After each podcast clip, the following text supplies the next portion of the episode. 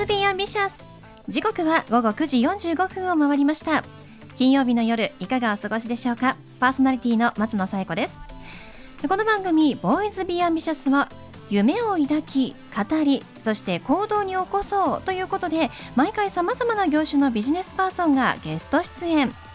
どんなビジネスをされているのかどうして始めたのかその思いを語っていただくそんな番組です。そして私と一緒に番組をお届けするのは柴田法務会計事務所の柴田純一先生です。先生よろしくお願いします。よろしくお願いします。さて、まあ、昨今ねいろんな状況で活動とか働き方がね、変わってきたという方もいらっしゃいますけれども、はい、先生何か変わったことってありますか？はい私のところもね、うん、個別のご相談でちょっとすぐ会いましょうというよりも、うん、もうちょっと様子見てから会いましょうとか、うん、またお手紙でとか。メールでという方も多いですね。最近はあのー、毎週会ってるそのいろんな会があるんですが、はい、ほとんどもう Zoom でやってます。遠隔で。はい、もうだいぶ長くなりましたけど、 Zoom は Zoom でね、ゆったり話さないとよく聞こえないとか、いろんなテクニックがありますので、相手が見えた時に手を振るとかねそういうことアクションを起こさないとなんか静止画のようになっちゃうとかねそうです、ね、いろいろありますね、でも喋りに関しては先生もラジオでベテランですから、はい、その経験が生かされているということでしょうかね、はい、よろしく。まあでも本当にねあの気持ちに負けずに明るくい。きたいですね。はい、それでは第4回ボーイズビーアンビシャススタートですこの番組は遺言相続専門の行政書士柴田法務会計事務所の提供でお送りします。それでは先生今夜のゲストのご紹介をお願いします。はい今夜のゲストは桜探偵事務所の浅見俊介さんです。浅見さんこんばんは。よろしくお願いします。こんばんは。よろしくお願いいたします。浅見さんは探偵でいらっしゃるんですね。はいそうです。はい。こちらの桜探偵事務所さんということですがまず探偵というとまあどんなお仕事がメインになりますか？そうですね、えっと、探偵というのは私のところはあの総合探偵調査という、えー、歌い文句でおりましてで、えっと、基本 B2B、B2C まで、えー、幅広く対応をしています。はい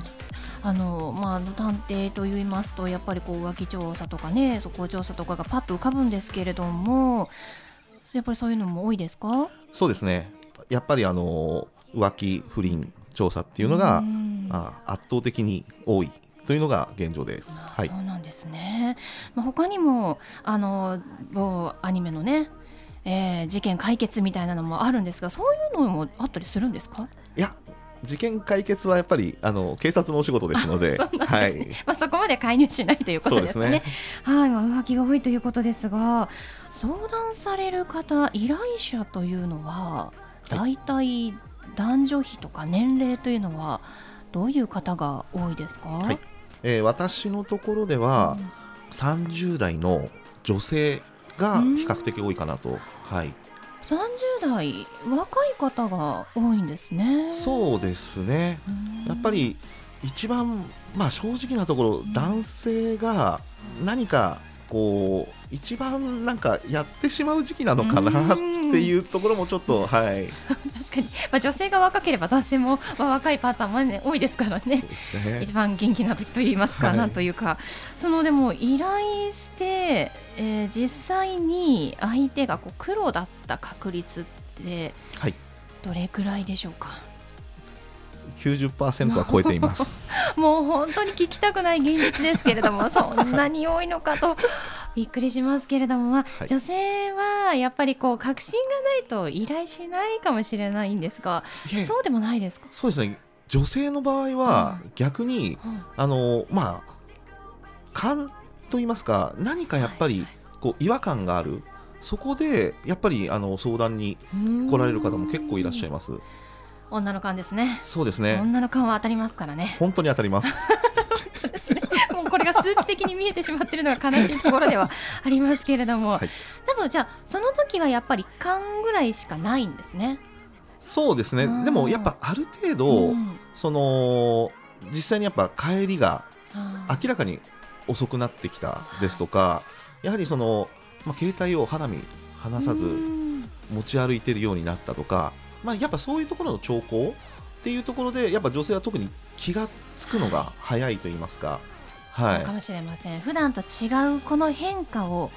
俊敏に察知する能力は本当に女はすごいなと思いますもんね。本当にすごいと思います、はい、でもこう相談するのも結構勇気がいると思うんです。そうですね。やっぱはい。やっぱりその女性の方は特にやっぱ慎重に、やっぱ考えた上でやっぱりあのお電話いただいている方が多いのかなとは、はい、思います。でもこうどんな気持ちとかどんな理由があって依頼者っていうのは相談されるんでしょうかね？そうですね。やっぱりもうあの依頼する時というか相談する時はですねまだあのえっと浮気が発覚した場合でもどうしようかっていうところで、うん、まあとりあえずは証拠をつかみたい、うん、本当にそういうところで、まあ、相談に来るんですけど実際それで証拠っていうのをまあご提出した後っていうのは、まあ、あの半分ぐらいの方が結果離婚に至るのかなと。はいやっぱりちょっと次に進みたいっていうもやもやした気持ちをこう払拭したいっていう思いも強いのかもしれないですね。そうですね。やっぱりもうそこであのやっぱ浮気不倫っていうのを止めたいっていう方もいますし、やっぱ次のステップに行きたいっていう方、まあ、半々ぐらいなのかなと、はい、そうなんですね、まあ、そんな探偵であるあさみさんですがなんとブライダルに関するお仕事もされているということですがどんな内容でしょうか、はい、そうですね。結婚相談所、まあ、なんですが、まあ、始めたきっかけというのがですね以前のその探偵の方での、まあ、依頼者、えー、こちらの方から突然、えっと、お電話が、えー、かかってきまして、あのー、まあ、話を聞いてると、どうもなんか養育が養育費が止まってしまったと。で、あの弁護士さんに、まあ、ちょっと相談してみたんですけど、相談料を取ると言われたらしくて、まあ、そういうのもあって、なんか私のところにちょっと愚痴のような、はい、はい、電話が、はい、入ってきまして、そこでちょっとお話を聞いてると、やっぱり、あのー、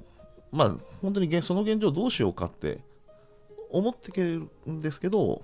まあ、どうしていいかわからないっていうところをあったので、まあ、そこでは私が何かできないかなと思った時に、まあ、ある意味あの新しいステップを踏み出すきっかけが何ないかないかなと、はい、で探した時にその、まあ、ブライダルソムリエ協会という、まあ、主に恋愛コミュニケーション教育というのをやっているところなんですけど、はい、まあ、そこと出会いまして、まあ、あのその教育というものにちょっと賛同、そうですね、まあ、素晴らしいものだなと思いまして、えー、賛同しまして、ちょっと協会に加盟いたしました。で、その恋愛教育というのを、その依頼者の方に、まあ、まずはちょっと受けてみようっていうところで、受けてもらったところ、まあ、あのその方の意識が、まあ、変わったといいますか、はい、やっぱりその、まあ、自分でもやっぱその浮気のやっぱ原因の好きっていうのを作らせていたのかなとかですとか、あとはもうその、まあ、自分の愛情次第でなんか次のスタートができるんじゃないかっていうところになんか気づいてくれたらしくてですね、でそこであの、まあ、婚活というのは私のお手伝いで婚活をスタートさせてで結果あの再婚できたっていうことが、はい、はい、ございました。そうなんですね、はい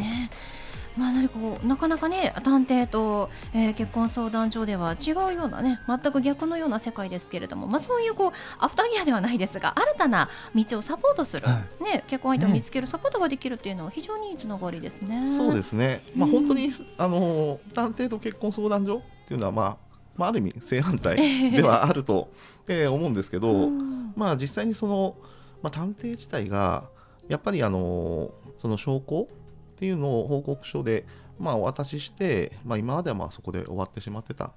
ていうところがやっぱその方にはその後の人生もあるので、うん、まあ、そこからがやっぱその方がスタートっていうところになるので、はい、だそういうところも含めて、あのー、まあ、フォローっていうのが、はい、できればと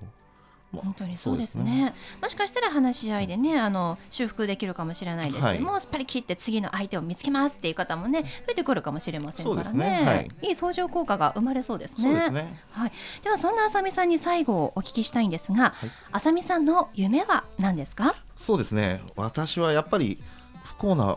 バツイチの方、うん、バツ2の方っていうのをできるだけあのー、幸せそういう方に幸せを届けてあげたいなとはい。もうそういう風な幸せな、まあ、まあ結婚っていいものだよっていうのはやっぱり皆さんに分かってもらいたいと。はい。あ本当にそうです結ね婚相談所につながりますね。そうですね。ね。はい。はい。ぜひ悩み事がありましたら相談してみてください。はいということで本日のゲストは桜探偵事務所の探偵であり日本ブライダルソムリエ協会の浅見俊介さんでした。どうもありがとうございました。ありがとうございました。ありがとうございました。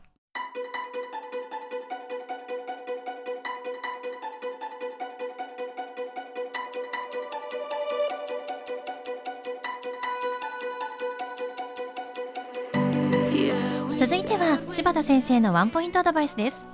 では先生今日はどんなお話をしてくださるんでしょうか？はい。遺言相続専門の行政書士の柴田です。皆さん、えー遺言書を書きませんか？って言われると、え？私がですか？そう思う方が結構ね、60代、70代の方でも多いです。私のところで書く方のね、大体主流は80以降、94歳、5歳で書くって人結構います。ですから、これを聞いてる方がね、私はまだ60代から早いって人がいるんだけど一つだけ注意してください遺言状ってね死ぬまでに書けばいいってんじゃないの途中で認知症になったら書けませんいいですか？生きてるんだけれども認知症になったら書けないんです。ですから親が早々と認知症になったなんていうことを知っている子どもさんはねある程度60過ぎたら考えておいた方がよろしいです。それからよく言われるのは主人はペンを持つ力もなかったので結局遺言書が作れませんでしたって言って亡くなって相続の相談来る奥様がいらっしゃるんですがこれは嘘ですね。はっきり言います。遺言書ってね自分がペンを持てなくても病室に交渉人を呼んできて交渉人に、えーお話、まあ、内容を確認して交渉人が代筆をすれば遺言公正証書は立派にできます。作るっていうことを考えなかったご夫婦よくこういうことを言うんですが私はお勧めします。特に子供のないご夫婦はご主人さんの財産を奥さんにという遺言状1本作ればこれで済みますがなければご主人さんの兄弟と奥さんとでどう分けるかっていうことになりますので大変な努力を強いられますからぜひよく聞いておいてくださいね。それからですね一つお願いがあるのは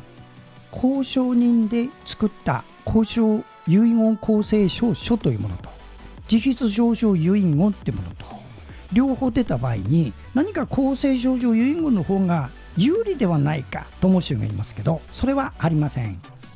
公正証書遺言と自筆証書遺言の効力はどちらも同列です。そこも覚えておいてくださいね。はい。先生の相談は電話東京03-6780-1408 6780-1408までお願いします。以上柴田先生のワンポイントアドバイスでした。先生ありがとうございました。ありがとうございました。